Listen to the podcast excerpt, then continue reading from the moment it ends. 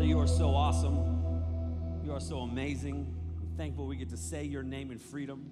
I'm thankful that your name we are saved. I'm thankful that whenever we get to heaven, you are all we will see and we, you are all that we will say. Father, we love you and we thank you. And that's in Jesus' name we pray. Amen. If you have a Bible, please open up to Philippians 3. We're going to pick up where we left off last week. And you may have gotten a link text to your phone. And if you did, that's a way for you to follow us online through a YouVersion app. It's the Bible app. If you don't bring your Bible, you can use that. And it's a way for you to take notes. You kind of get to cheat because we've written in there the end of the message and you kind of know where I'm going. And so if you've gotten that link, awesome. If you haven't, then you may not be subscribed to our 41411, which Zach mentioned in the beginning. As you're turning to Philippians 3, uh, Zach mentioned beach retreat, and I'm excited about that, but I really hope that you are willing to get your spot saved because I find out tomorrow how many spots that we will be taking. I told you the goals last week. I think that's going to be really easy for us. And so, if you have friends that want to go, and man, just just give a hundred bucks real quick, and we'll hold your spot for you until the packets come out, and then we'll go forward. And so, make sure you are talking about that, saving for that, and planning for that. Last week we started our series Goals Part One, and we talked about why it's important to set personal goals. And so, for those of you who take notes, I want you to write this down. Why is it important to take to set goals? It's important to set goals for these reasons. Number one, it gives clarity on your end result. Number two, I'll say that, I'll slow down so you, those that are slow can write that down. Those that have the app, it's there for you. So, number one, it gives clarity on your end result. So, you set goals for whatever that is. Second thing, it, it drives you forward. For me, I'm a goal driven person. I like to hit goals. When I don't get when I don't hit goals, it seriously bothers me, like really bad, because I have a competitive issue. It keeps you laser focused, it keeps you accountable. You set goals for something, it keeps you accountable, it helps you be the best you can be, and it helps to live your best life right now. And last week, I presented three goals for you guys and it's pretty neat that some of you have already started to do those goals. So we're get, giving you 365 days to do these goals. Number one, the goal for you, all of you, no matter where you are in your walk with the Lord, all of you. Number one is to know Christ more. To know Christ more. Last week we ended, and that was the whole thing is that we set these goals. I want to be a better basketball player. I want to be better in school. I want to do this, this, all these different goals that we set. But those don't really matter until we know Christ. And so, number one is knowing Christ. Number two, to invite five people to church, just five people. And that's all year long. Five people. I would invite them to Wednesday night. And then from Wednesday night, we invite them to Sunday morning. So just five people. Some of you have already done that, and it's amazing and it's crazy. And then the last one is lead one person to Christ. Lead one person to Christ. And I promise you, I'm playing along with you at home. I am doing these things. I am trying these things. Some of you have already asked me, so how your goals going? And booyah, they're all doing pretty well. The second one is not too good right now leading someone to Christ. I tried yesterday. I talked to the Ozarka guy. Brett Highstead and I were walking out. Not like on a walk together because that's weird, but we were walking out of the church and the Ozarka guy was here delivering water and we just asked him. He's like, Yeah, man. And that's so cool. That's so cool. Like, awesome. See you in heaven. See you there. And so I hope that these goals, that some of you are doing that. If not, your first time to hear these, make these your personal goals. I want to look at Philippians 3, verse 8 first. It says this Philippians 3, verse 8. What is more, I consider everything a loss compared to the surpassing greatness of knowing Christ Jesus my Lord, for whose sake I have lost all things. This is Paul. He is saying, I have lost everything because I am willing to follow Christ. He has given up everything. Everything. And he has a pretty amazing resume, which we'll talk about in a second. He has given up everything to follow Christ. For whose sake I have lost all things, I consider them rubbish that I may gain Christ. He says, I consider them rubbish. If you look up that word rubbish, the original meaning of that word is really gross, okay? Like trash is nice, um, poop is nice. That word rubbish, look it up in the Greek. Like he just said poop, I know, but that's just like weird, but that's, he is saying, don't just focus on that. I want you to understand what he is saying right here. He is saying, I consider everything that I've ever done, everything that I've ever accomplished, anybody that has ever seen me and thought I was really cool, I consider them absolute junk compared to knowing Christ. Compared to knowing Christ. Let's keep going. Let's look at verse 10. Verse 10. Paul says, I want to know Christ. Do you want that? Is that you? Do you desire that? Do you want to know him? Because if you do, your life shows that. And so many of you, your life shows that. And it's incredible. And I'm just like, what? You're like 12. You're 16. You're 18. You so badly are showing Christ because you want to know him and you know him. And some of us, maybe our life doesn't look like that. I want to know Christ, Paul says, and the power of his resurrection. He's saying that he wants to know him so much that the power of his resurrection, meaning that was an amazing moment whenever he was whenever he died and rose again. He wants to understand that power that Christ has. Who's saying that today? Like you woke up like I want to feel the power of the resurrection in me today. That's baller. I mean, who says that? Paul. Paul says that. But that's how we should be thinking. That's how we should be living. And the fellowship of sharing in his sufferings becoming like him in his death, and so somehow to attain to the resurrection from the dead.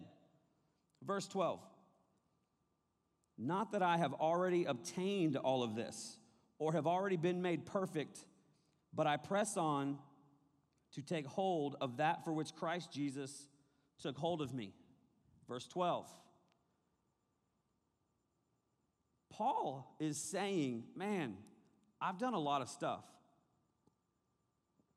Paul has been a Christian right now while writing this. He's been a Christian for 30 years.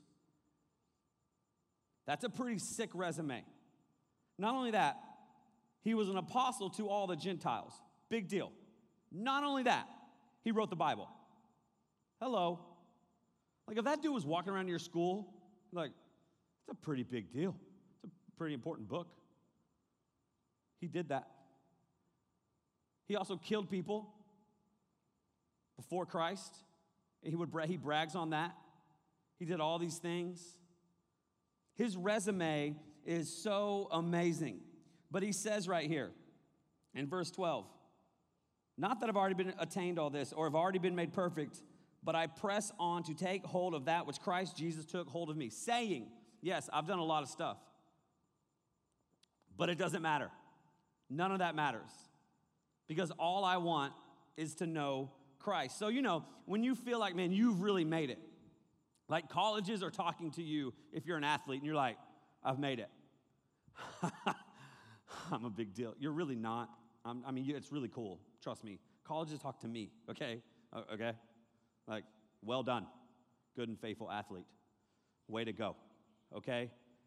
So when that happens, just let it happen. A lot of you, it happens and no one really knows. I respect that. Because you're, yes, that's awesome and you're going to honor God in that sport, hopefully in college, but that's not what you're about. You're about Christ. And how people just kind of brag on themselves. Well, man, you know, oh man, and they, oh, you're annoying. No one really likes you. You just kind of force your way into people's lives and they, you won't go away. Paul has an amazing resume and he doesn't write his books about himself. Everything he writes about is about Jesus. Why?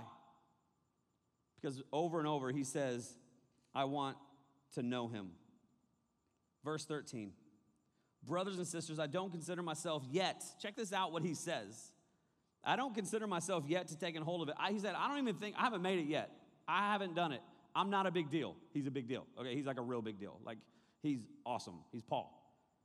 But one thing I do know, one thing I do know is I want to forget what is behind and strain toward what is ahead. I press on toward the goal to win the prize for which God has called me heavenward in Christ Jesus. Verse 15. It's like we read this verse, by the way, super Christian folk. We read this and we just kind of stop right there. I press on toward the goal to win the prize. And you don't know what the heck that means. Just sounds cool. You see athletes saying, I press on through the storm. What? You're, you're playing football. How's that a storm? You don't know, man. I do. I was a scrub on the football team in college. I understand storm. Okay? Okay, anyways. I press on toward the goal. Verse 15. All of us, check out what he says here. Paul, the man, stud. All of us then who are mature. He sounds kind of kind of prideful right here. Like all of us who are mature. Okay? All of us, whoever the us are, but me. All of us who are mature should take such a view of things. Period. And if on some point you think differently, that too God will make clear to you. You would never tell somebody, hey, you need to be perfect. Why? Because I'm perfect. I'm a big deal. Straight A's. Like, I could never say that ever in my entire life. I don't even think in kindergarten I made straight A's. I always just try to survive. I'm not kidding. like, really. 17 on my SAT. Judge me. Don't. yeah, that's real. Okay? Okay? Look at me now. Black shirt on stage, drinking water, talking to kids. Booyah. 17. There's hope for all of you. Okay? I, I took it five times 17, 19, 19, 17. Okay, what? See, there you go. That's the ACT. Okay. Don't, okay, then I don't want to. SAT, bad. Like 790? Yeah, that sounds good. That's real. That's real. Stop laughing. I know that laugh too. All right.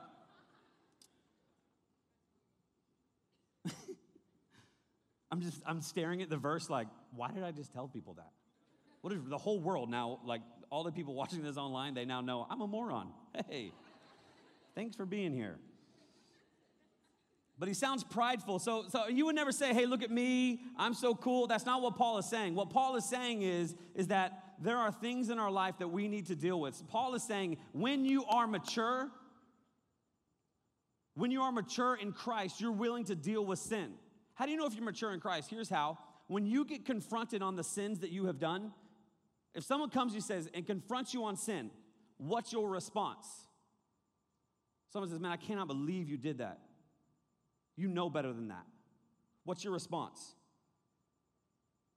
When you sin, do you blame other people? Do you blame circumstances? You're like, man, I just, you know, maybe you have a little anger issue and you blame that anger issue on your upbringing, on, on your family. Well, man, I have anger issues because my family is angry. I have anger issues because, or man, I have these issues because of this, or this, or this, or this, or this, or this. Instead of this, you want to be mature in your walk with the Lord? How about this? I have anger issues and I, I need to work on it. And I'm trying to give it to the Lord. Or when it's funny when I go places and I see people and they avoid me. It hurts. I just want you to know, like, I'm hey, and you're like,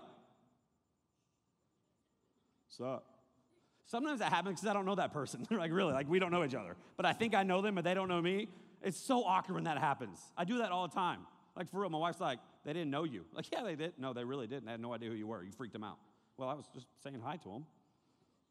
They need Jesus.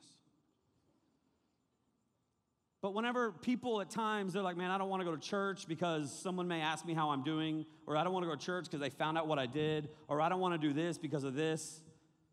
we just need to confront the sin and we need to deal with it straight on. How do I know that? Because for us, check this out for us to know God, Paul tells us what we need to do. There's two, there's two different things we need to do to really truly know God. Number one is to forget what is behind.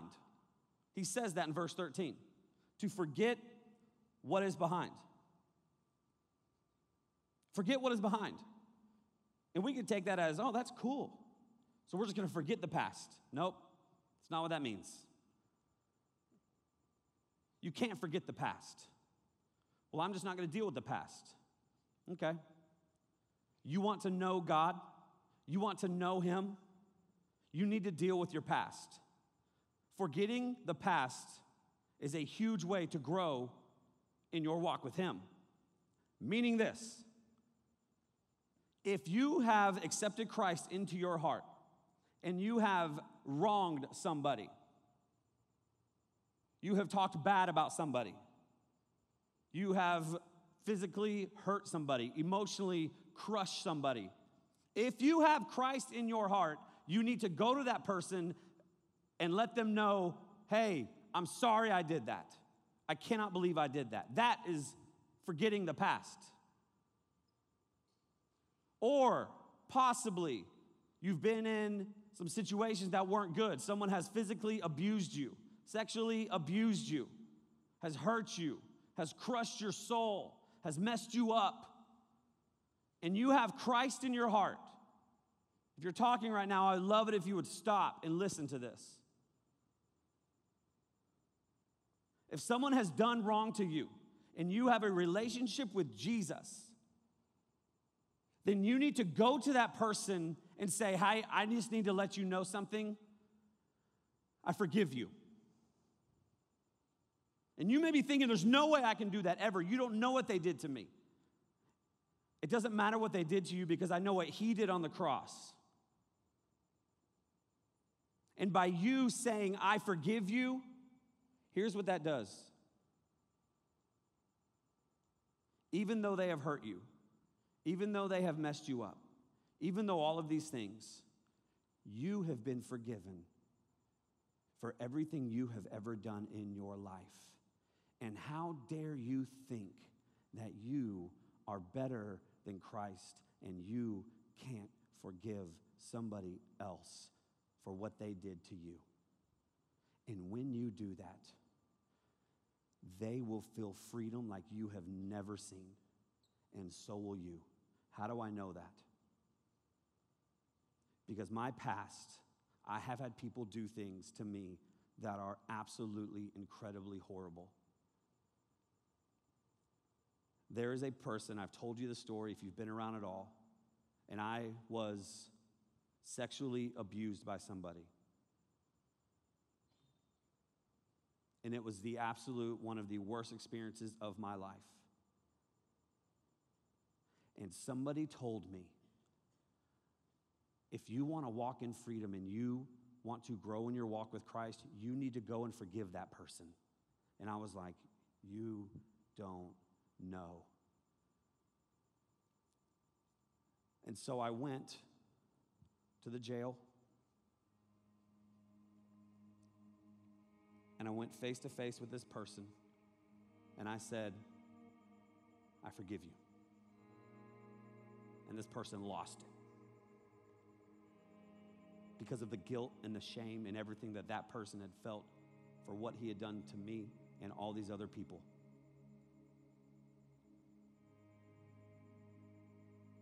And I believe that moment was one of the key moments in my life. And that moment helped me to know God more. You want to be like Christ? Forgive others. You want to know Him? Forgive them. Because that is forgetting what is behind, forgetting everything in the past. And it's not just, you know what, I was hurt, I'm gonna let it go. No, because if when I talk to somebody and they say, and I say, hey, tell me about your past, and they say, well, I don't really wanna talk about it, here's what I think. I think, you know what? They haven't dealt with their past and they haven't given it to God. And I'm really curious how their walk with the Lord is. Deal with your past and deal with it now. Deal with it today. Because if you don't, it will come back and it will haunt you and it will hurt you and you will hurt others. And it is a massive cycle. If you're like, why are you saying this? It's because I want you to know God. I want you to know Him. And you need to do this right now, today.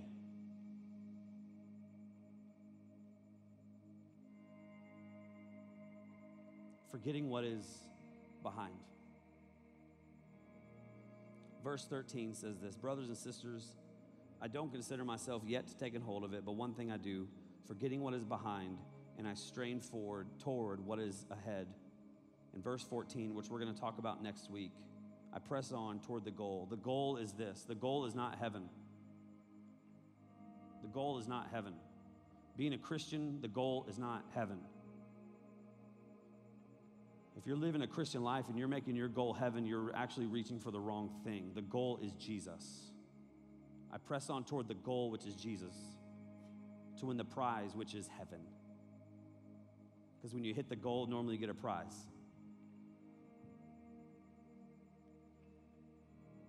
But this week is about letting go of the things,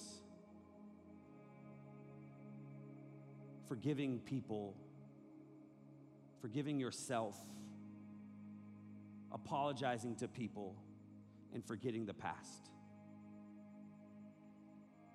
So that Christ can do so much in you. And right now is a moment where there's people in this room that you don't have Christ in your heart. You don't know him at all. And I want you to have the opportunity right now to ask Christ in your heart. Here's what that means. You're saying, man, I'm, with, I'm, I'm living my life this way, and I really don't know what's going on. I don't know what happens when I'm going to die. I don't know why I do these things. My life is out of control. Things are happening. Well, you need a Savior, and you need a Father. And I want you to meet Christ tonight and have Him change your life forever. And so, with no one looking around,